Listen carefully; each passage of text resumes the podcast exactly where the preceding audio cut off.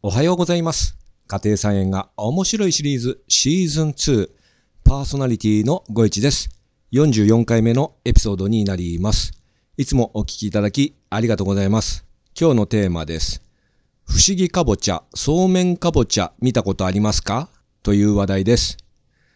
おとといはですね、夏バテなのかまるでやる気が起きず横になってました。ちょっと今日もね、なんか喉の調子あんまり良くないんですが、なんとか元気になってきましたので収録しています。で、多分ですね、夜冷房をかけて寝ているのが悪いのかもしれません。あなたも体調管理にはお気をつけください。このエピソードの収録は昨夜の21時頃なのですが、まあなんとか録音する元気が出てきましたので、はい、再開したいと思います。ちょっとね、顔出しはね、今日やめときます。そのそうめんかぼちゃ、今年はプランターで作りました。3月22日に種まきしてゴールデンウィーク中にプランターに定食しました。今考えるともうちょっと遅くてもよかったかもしれないなと思います。で、プランター1つに苗1つで合計2個のプランターで育てました。で、このね、ポッドキャストでも何回かこの話題出してるんですけど、立体栽培しようかなっていう計画をぶち立てたんですけど、結局ですね、自培で育てました。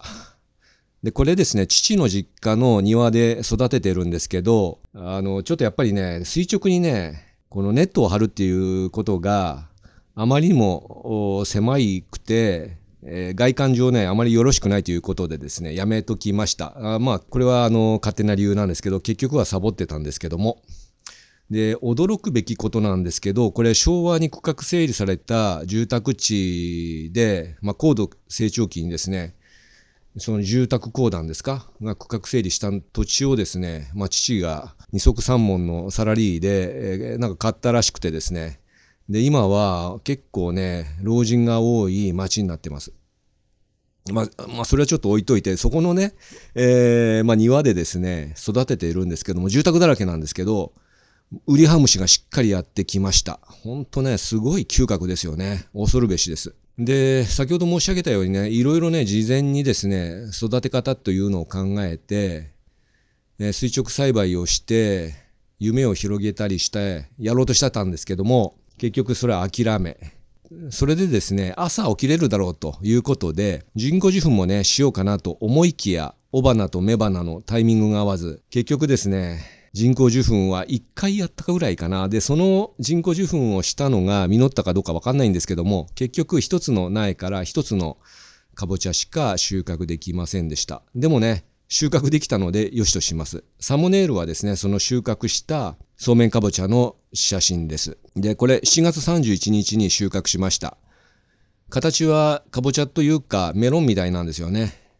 で、今ね、家の中で追熟中で、だいたい8月中旬頃にですね、味見したいなと思ってます。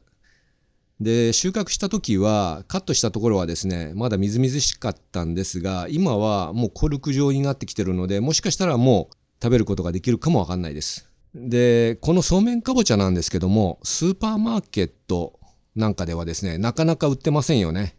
で、直売所とか、道の駅とかには売ってることがあります。で、あなたもね、もしも見かけて料理してみようということであればですね、道の駅なんか行っていただければね、あるかなと思います。今がね、多分ね、旬だと思います。さて、二つしか収穫できなかったので、一つは実家の父と試食して、もう一つは自分の家族向けに持ち帰ります。サラダで食べようと思っています。去年は失敗したので、食べることはできなかったんですけど、一昨年そうめんかぼちゃ、やはり2個収穫しまして非常に美味しかったんですね。で、今年も2個取れたので、えーまあ試食で終わるかもわかんないんですが、食べてみたいなと思います。それで作り方の予習です。まずですね、そうめんかぼちゃを3センチぐらい、4センチぐらいでもいいかもわかんないです。とにかく太めで、えーの幅でですね、輪切りにします。この段階で、種と綿をスプーンで取り除いておきます。で、種を取っておけば、来年また種まきすることはできますので、種はキープしときます。できるだけ大きな鍋で沸騰したお湯に入れて茹でていきます。この時塩はいりません。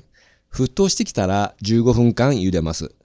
で、だいたい15分経ちましたら、竹串を刺して繊維がほぐれているかどうか確認します。ほぐれていなさそうでしたら追加で茹でていきます。で、ほぐれる感じでしたらざるにあげて、流水にさらして粗熱を取っていきます。で、かぼちゃに触れるぐらいの温度になりましたら、この今輪っか状になってるんで、輪っかを潰していきます。そうすると繊維がほぐれていきます。で、ボウルに水を張ってそうめん状の繊維を外していきます。で、すべて皮と繊維を分離しましたら、皮はもう不要ですので捨てちゃいます。で、残った繊維をよくほぐします。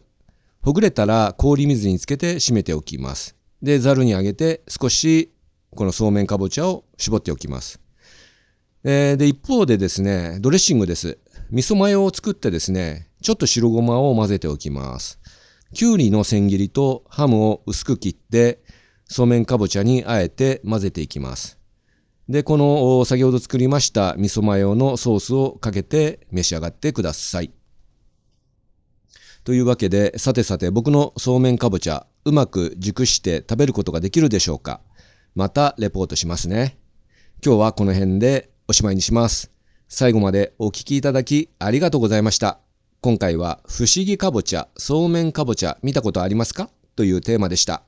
あなたにとって素敵な一日となりますようにご一がお届けしました。それではさようなら。バイバイ。